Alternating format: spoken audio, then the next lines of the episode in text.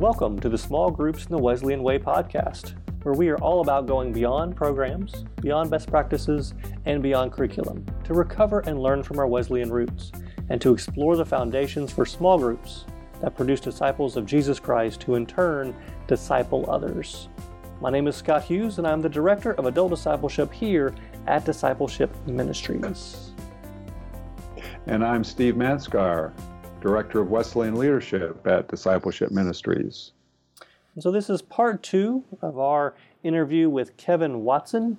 Uh, Kevin is the, a, a, United Methodist pastor, a historian, and teaches at Candler School of Theology. He has several books out, including The Class Meeting, which is, of course, the, the focus of our interview with him. He's also written a blueprint for discipleship, Pursuing Holiness, and has a new book out called The Band Meeting with Scott Kisker. And we hope to, to follow up with, with Scott and with Kevin at a future time to interview them about that book. So we look forward to that. So, um, with that, let's roll into part two. And we have a surprise for the end, so stick around. So I've got some other questions about group dynamics, but I'm going to kind of put those on pause for a minute because I want to ask some more personal questions. Uh, tell us sure. about your experience with the class meeting while you were at, at Perkins, and then how did that experience shape your own discipleship? Yeah, um, you know, honestly, when I was in the PhD program at SMU, I um, the most formative thing for me was actually being in a band meeting, which is oh, okay. sort of more intense group. But I, yeah. I was able to um, be a part of kind of helping to to sort of help others start class meetings. So I worked a lot with with Dr. Elaine Heath when she was at, at Perkins um, and her her new monastic work, and um, did that with some of the the house church uh, work that she was doing. That was was yeah. exciting to be around, and um, and I w- worked in helping start class meetings at the Wesley Foundation there at SMU. Uh, and so that was that was encouraging, and it, it helped my discipleship just from the standpoint of you know my experience has been, and I don't think this is everybody's experience, and I don't think it's really intended by anyone, but my experience has been that when you're in theological education, um, for some reason it's more difficult there than it is in other contexts to actually bring your faith in a sort of biographical way into the conversation. And so for me it was actually just a, a blessing to be able to uh, to be a part of these conversations and helping people just have the space to talk about what god was doing in their life. And i've actually found in that context that for seminary students in particular um, being given permission to talk about what God was doing in their life was actually very freeing and and you know I mean even especially now being at Candler I'm, I'm amazed at how many students just are so grateful for having someone encourage them um, to talk about what God is doing in their life during this season of preparation for ministry. It's kind of obvious, I think, for lay people that that folks preparing for ministry should be um, paying attention to what God is doing in their life and, and right. seeking to grow in their relationship with God. But uh, there's something about the, the academy tends to kind of bifurcate our kind of personal lives and our sort of mm-hmm. faith from the life of the mind and the sort of objective pursuit of, of knowledge. And anyway, so that, that was probably the most important thing for me was that it, it helped me to, to have permission, I think, to, to try to disrupt that to some extent. Yeah, that makes sense. That's, that's interesting. All right. Well, I'm going to transition back to some questions about um, about group dynamics. I really liked chapter seven, uh, titled "What Could Possibly Go Wrong." right? Because if you've been in a small group, you've experienced that, right? Where where things yeah. go wrong, and in that you give uh, the top ten ways to guarantee uh, your class meeting will fail. that was just a great way of, yeah. If you there. want to torpedo your group, here's how to do it. Yeah, yeah, because we, we've been there, right? I mean, I think all of us have been there. Yeah. And so I'm going to kind of change this up and, and ask a little bit different question, perhaps, than maybe you think. And that is, what's the role of a pastor when it comes to class meetings, right? With all these group dynamics, um, you know, one of the things that Steve and I have talked about is pastors being champions for small groups and being yeah. in small groups. So, what's their role in in making these groups go well? Yeah, I think I think that it's it's indispensable, really. Um, and I, I think I would say two things. Uh, the first is that senior pastors, in particular, have to be vocal about the importance of these groups for them to succeed to the degree that they can. And I think they need to be vocal about them in two ways. Um, one is that they need to be preaching and, and teaching from from the pulpit about why this is essential for Christian discipleship, why it's not just something that's optional for those those kind of scary, weird, intense Christians. this is if you want to experience yeah. the kind of life that Jesus has for you and gave his life for, um, you need to be in community with other mm-hmm. people. If you try to go it alone, you're going to experience futility and frustration in the Christian life. Um, and the pastor has to do that, I think, yeah. for it to succeed well. Um, and and the second way that that they I think should should be in leadership in this is they need to be in a group. Um. And I think there's I think there's room to to disagree about how that looks, how okay. they should be in a group, whether it's with other pastors or whether it's with their own parishioners. I actually I, I'm to be honest not that interested in that argument. I think that either one is good, and I think okay. that pastors just have to be in groups and if they're yeah. not their their own souls are in danger and they're you know yep. they're at risk of doing things they would never do otherwise and and i think that oftentimes actually the sort of way you know I, have met very few pastors who actually like being put on a pedestal but mm-hmm. that oftentimes kind of receive that projection and mm-hmm. act in ways that kind of make sense that someone will put them on a pedestal in other words they also tend to sort of separate themselves from um, their laity. And I think one of the best ways that that you can disrupt that is um, by being in a group with people in your church. So I actually tend to, to be a, a, in favor of pastors um, being in groups with folks within their church, and I think you should do that in ways that are prudent and and so forth. It's it's always I think in freedom. So I would never, you know, I wouldn't have the authority to do this anyway, but I would never try to force a pastor to to be in a group with their laity. But yeah. um, you know, I, I think that that's it's really important because part of this is that if if you're you know people lay lay folks just have have such a good um trying to to think of a a g-rated way of putting this. They have a really good way of detecting whether the preacher actually believes what they're saying. Yeah, the radar.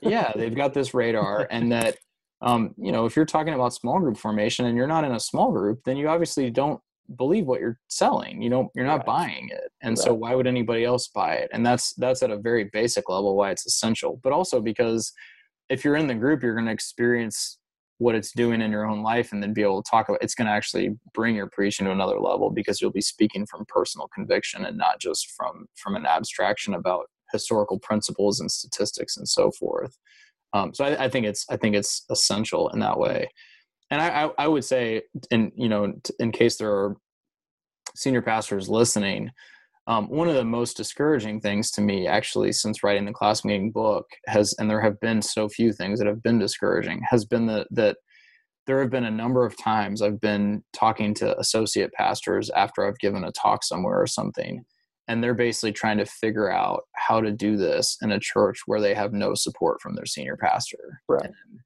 um, and that it just grieves me because yeah. the the senior pastor would not have to do much to really free associate pastors up to do this with authority hmm. um, but they they not obviously not always but it's it's a you know if you're an, if you're a senior pastor listening to this I, I just hope that it's something that you would do everything you can first of all to not get in the way just you know yeah. keep it simple and don't get in the way and but secondly um, Lynn, you know, you don't have to do much speaking about it from from the stage sometimes to give the associate who's who you've kind of given the the baton to to run with implementing it.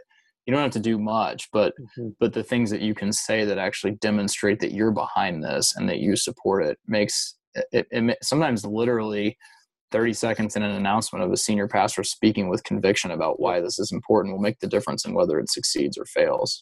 Absolutely. Absolutely one of the, the biggest group dynamics that I, I get questions about, um, and we've had some conversation about this already that I'd, I'd, like to explore a little more, is that distinction between creating community and then the small group or class meeting becoming a clique, right? And that, that mm-hmm. tension between being open, hospitable, and um, sort of creating trust. Um, yeah. So say a little more about about that.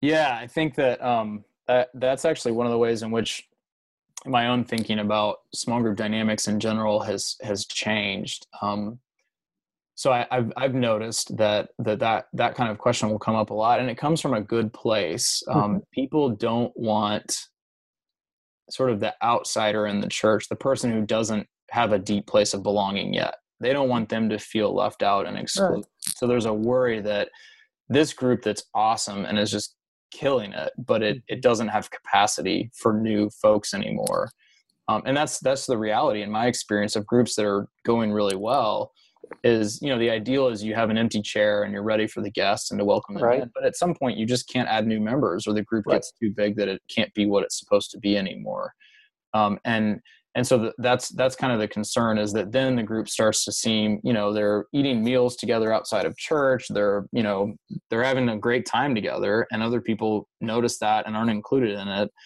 uh, and so should that be disrupted in some way so that it's not exclusive and so folks aren't left out and so i think there's a good concern there um, the, as I've thought about it more, though, what I've what I've become increasingly convicted about is that community is just so precious. It's yeah. so rare, um, and it's so important that we should never mess with community that's working well. And so, I would be willing, if I was the senior pastor in a church, to stand in the gap and sort of take the heat that of the accusation of cliquishness to to defend, you know, to basically okay. just protect that group so that it can continue to to to do life together. Now, I think you know cliquishness can be a real thing. So if it's actually that it's kind of like a if there's a kind of snobbery or you know something like that, that's that's a different issue. But I think oftentimes when people are talking about the fear of cliquishness, really what they mean is that it's a tight knit group where people really love each other well. Right.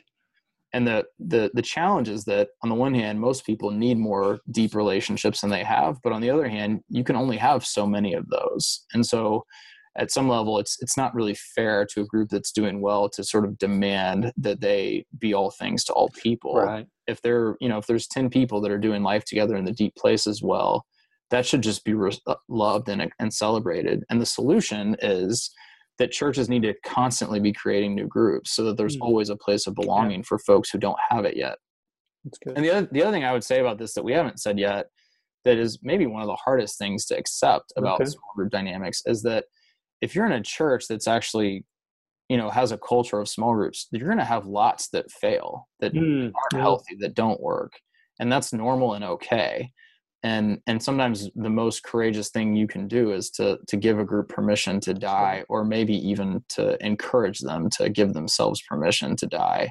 Yeah. and then what you do is you just start new groups. You just you just say we, we don't even need to figure out why this one didn't work. It's okay but in you know in in the the life cycle of any living organism if this if that's an appropriate analogy for small groups things are born they grow and they die. And yeah. um and the the duration of life is unpredictable for you know for living things. Uh, and so some small groups may you know you may have a class meeting in your church that meets for six decades and praise the lord for that. Um, and you'll have others that that don't make it to six weeks and that's okay too. And um, and I think that that's that's part of where I think the senior pastor can can create the culture for that. There, the the reason sometimes that we don't want to end something like that is because it feels like a failure and it's right. shaming in some sense. Um, and that I reached out for community and it didn't work, and so there must be something wrong with me. And no, that's it's just sometimes there's yeah. there's relationship dynamics that are completely unpredictable, and um, and let's just try again. And it's yeah. you know it's it's going to work out. And I think that's important to kind of name at the outset. Uh, if you start 10 groups they're not all going to be awesome groups you know yeah. um, and and to me as as the pastor what you should do is you should celebrate if there's one out of 10 groups that is awesome and is you know mm. has a long-term life then that's a group of people that wouldn't have had this kind of community otherwise and and you should you should rejoice in that and and and praise the lord yeah, so two things hit me. First is, excuse me, first is celebrate the victories, and the second is it, the analogy came up in my head about dating. Right, you don't stop dating because one date goes bad. Yeah, right. You sort of yeah. keep at it and keep trying. Yeah, um, and I, and I one of the things I, I've tried to say that as a sort of very practical and simple thing that I would offer to to folks listening is I think the easiest way to celebrate victories is, you know, as soon as you, if you have one person who's kind of hair is on fire for this and is having a great experience, get them on camera to give a testimony to what God is doing in them through this practice.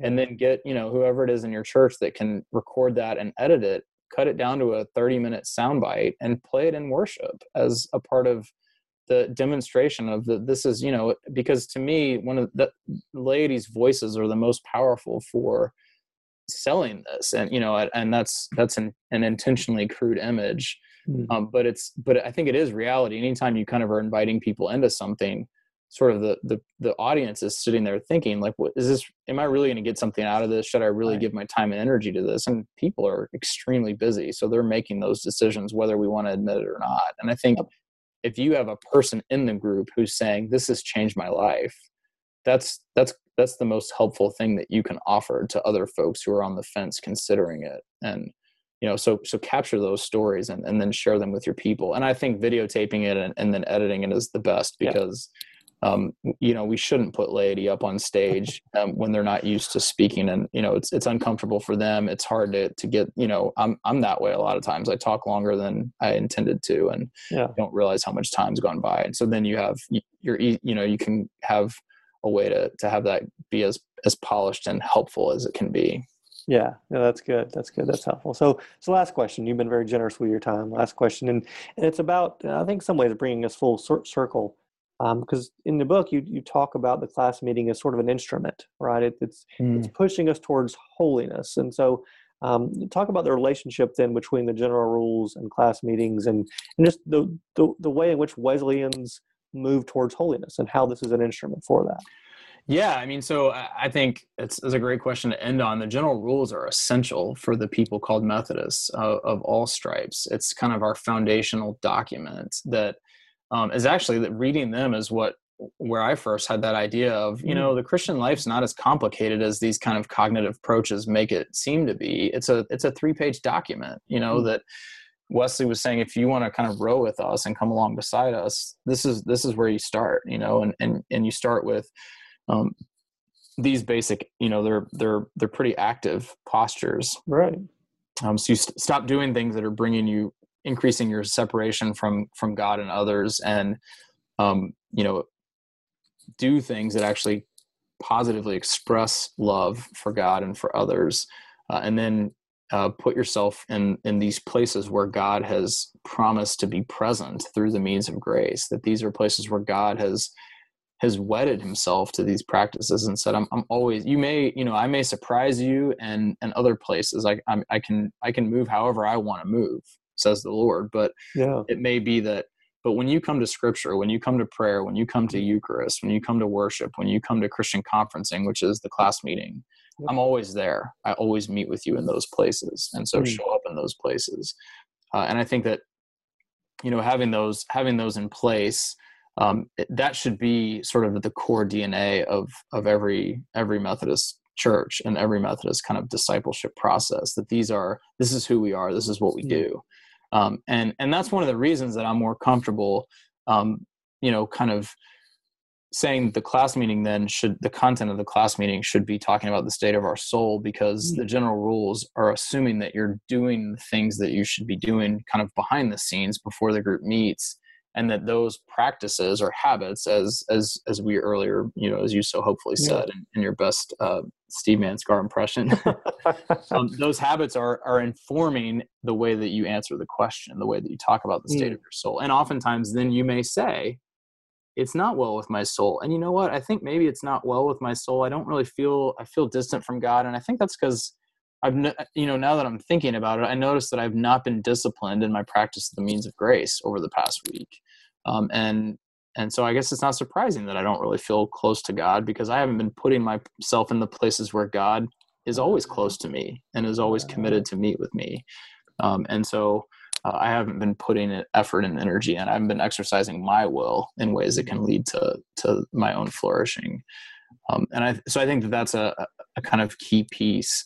Uh, and again, it's it's that same illustration that it's not that hard to to know what we should do. What's really hard is actually prioritizing our lives so that we actually show up in those places and we actually do those things. Yeah. Well, well, Kevin, we've come to the end of our time. Thank you so much for your time, for for what you've done, and I know a lot of people are going to benefit from it. So, so thanks. Thank you. Thank you very much. Well, as we begin to digest what what Kevin has has brought forward in his book and in the interview, um, Stephen, I thought the, the best way forward is instead of just talking uh, about what, what Kevin has presented, is actually to uh, bring in a new partner into this. And this is uh, Amy Sigmund. She is the coordinator here at Leadership Ministries for Worship Resources and also a member at Belle Meade United Methodist Church. And Amy is going through the class meeting with uh, with some folks from her church, and we thought this would be a good way to get at the practical end of how this looks in a church. So, uh, Amy, how is how's this going in your church? Where are you in the process? It's going well. There's a group of nine of us that have come together to become a new, our church is calling it home groups. Okay. Um, we are reading two chapters per meeting, mm. and we have just finished chapter six, the role of the class leader. Um, basically, we read it ahead of time and then enter um, an hour of discussion on our reading. We have a class. We have a class leader. Um, okay. It's my husband Brian, and um, he keeps us on track. Very cool. So, how has it been received so far?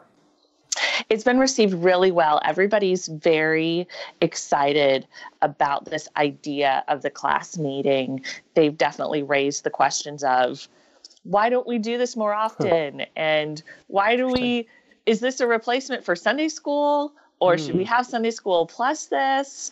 Um, yeah. And it, definitely a lot of enthusiasm for this idea. Yeah, interesting. Yeah, those are certainly interesting questions that that would seem natural to come up, right? How does this relate to these other groups that we already have in place, and is it a replacement? Yeah, um, yeah, good questions, um, Steve. I know you got some questions too. I'll let you jump in. Uh, well, I guess my first question is, what is it that the people are that they like or that they're drawn to in the in the book? They like they like the fact that this is an intentional foundation for a small group meeting together. We aren't just getting together for a meal and fellowship or even for a meal and Bible study. We are looking at how we're going to be together in order to grow our relationship with God and our walk with Christ. Um, everybody who has signed up for this wants that intentionality. They want that strengthened and increased relationship.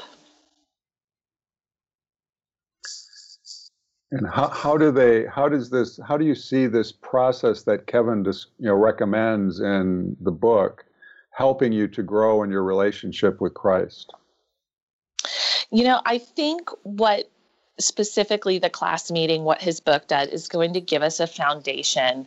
Um, we've looked at well, we've looked at the role of the class leader. We've looked at this um, chapter five, the the life cycle mm. of the class. So we have a foundation. We have an outline for what we're doing and as we move forward, once we finish this book, I do think we're going to take a deeper dive into what discipleship looks like. This okay. this book is not going to be the end of okay, we're ready, we're just meeting. Um, this book is the foundation and the jumping off point for mm. our group's discipleship journey.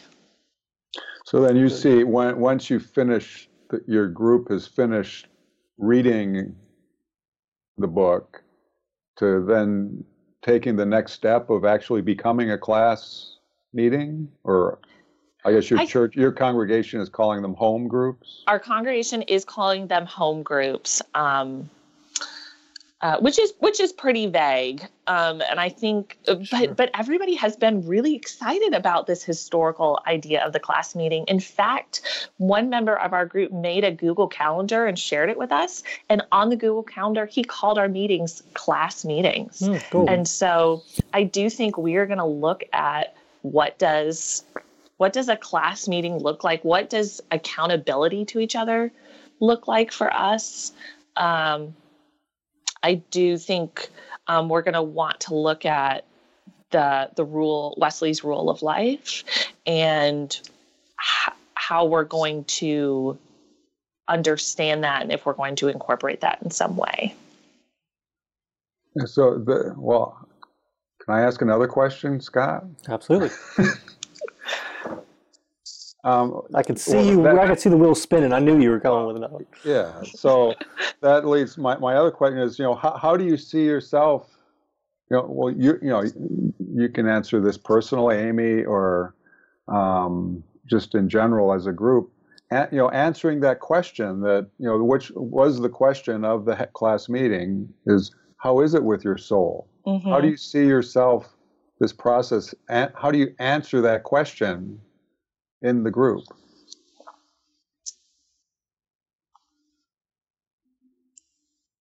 how do i answer it personally or how does the group get at it uh, yeah how, how does do the group get at that yeah well we've certainly I'm trying to think. There are a few of us who are just really familiar with historical Methodism and that question as being the question of the group. So I'm trying to okay. decide if if we've actually talked about that in group or if or not. But um, we are looking to be vulnerable with one another. We've had a lot of vulnerability come up, even just the three or four times that we've met. Hmm. Uh, we've been talking about risks that we've taken in the past and how God has has been there and answered those. And so I think people are looking to answer the questions. People have given answers to that kind of questions. How is it with your soul? Even without having asked that yet. So I think mm. we're moving towards a place where we can ask that and people can say, it's not great. Mm. Or, you know, in the time since last we've met, I've been thinking about God more and I do feel more at peace. And I feel like I see the presence of God in my life. Or I've had a rough week and the only thing that got me through was thinking about coming to meeting tonight. You know, it, mm. it might be something along those lines. Okay. Yeah. Um, well, how's been the pastoral support for this? I know the this is somewhat support, new. So this is very new. Belle Meade UMC has gone through a period of of reflection, of meetings, of dreaming and visioning forward. And connection with one another has bubbled up as one of the things that our congregation highly prioritizes and values. And so they have launched these home groups in order to fulfill that and keep that moving forward. We are the pilot home group. Um, and so we are beginning to ask the questions of what do you need from us? Do we mm. need to be talking to other people about home group? But the past, pastoral support has been great. We have church support. We have um, childcare that comes to our homes and watches our kids in the home for the hour while we talk. Um, that's wonderful because there's yeah. no way we could have a focused conversation for an hour because we have six kids hmm. between mm. all of us. Um, so the pastoral leadership has been great. I will say that picking up Kevin Watson's the class meeting was a decision by our leader, by my husband, just because he's familiar with gotcha. Methodist related publications. Sure. Yeah, that helps a lot but um, we would recommend it to anybody, any other group getting started. Absolutely. Well, I think one of, the, and I really appreciate you sharing your experience. And I think a lot of folks, because you you come, you're in a very traditional Methodist church, right? I mean, this is mm-hmm. very traditional, and this is different, right? And I think yes. a lot of our audience is sort of in that place, a traditional Methodist church, looking for something different. So I think that's that's helpful. Steve, you know, well, that would be a United Methodist Church, right? Y- yeah. Did, I, mm-hmm. did I not say that? Did I not include the United? That's funny because I usually get on other people for not doing that, and I didn't. So kettle pot, yeah. Um, yeah, we're going to hear about that, Scott. So it happens. Um, any other questions from you, Steve?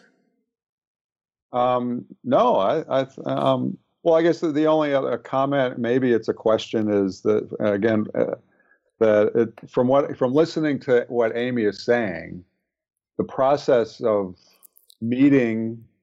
I don't know how often do you meet? We're meeting every two weeks. Every oh, okay. two weeks. So you're, you're meeting every two weeks. That that that commitment to meeting with the same group of people on a regular basis, whether it's weekly or every two weeks, over time you develop trust with one another and a willingness to share yourself with one another. Is that mm-hmm. fair to say? Absolutely. You, you get to know each other better. Yeah, absolutely. That, Some of us came in with that trust already built up. Okay. Yeah. yeah. But that that process of relationship building is a means of grace. Yeah. Yeah, would you would you want to say anything, add anything to that, Amy? Amy, I think we lost Amy. oh no, Amy, can you hear us? Um, well, I'll tell you what we're gonna do. Yes, you can hear us.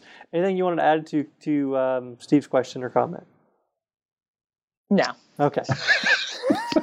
fair enough. Fair enough. All right. Oh, thank you, Amy. um, so let, yeah, let's let's wrap up. Um, I do want to mention you can get a hold of Kevin Watson on Twitter at Kevin Watson. I'm sure he'd love to interact with you. Um, Steve, where can people find you on Twitter? At S Manskar. That's at S M A N S K A R. And I'm at Rev Scott's tweets and also at UMC Adult Forum. Amy, where are you on Twitter? Can people connect with you? Um, I am on Twitter. I never remember my Twitter handle. I connect more on Instagram. Okay. I'm at Amy Sigmon, uh, A M Y S I G M O N, on Instagram. Um, so look for me and um, my kids there. so I guess you, you, since you mentioned Instagram, right? You're a millennial, so that's where yeah. you went. Us old folks went to Twitter, so that's where we go. Yeah. So get in touch with us. We want your engagement, so you can find our emails on our website, umcdiscipleship.org, and we look forward to interacting with you. And until next time, peace. Small Groups in the Wesleyan Way podcast has been a production of Discipleship Ministries, an agency of the United Methodist Church. Visit all our podcasts at podcasts.umcdiscipleship.org.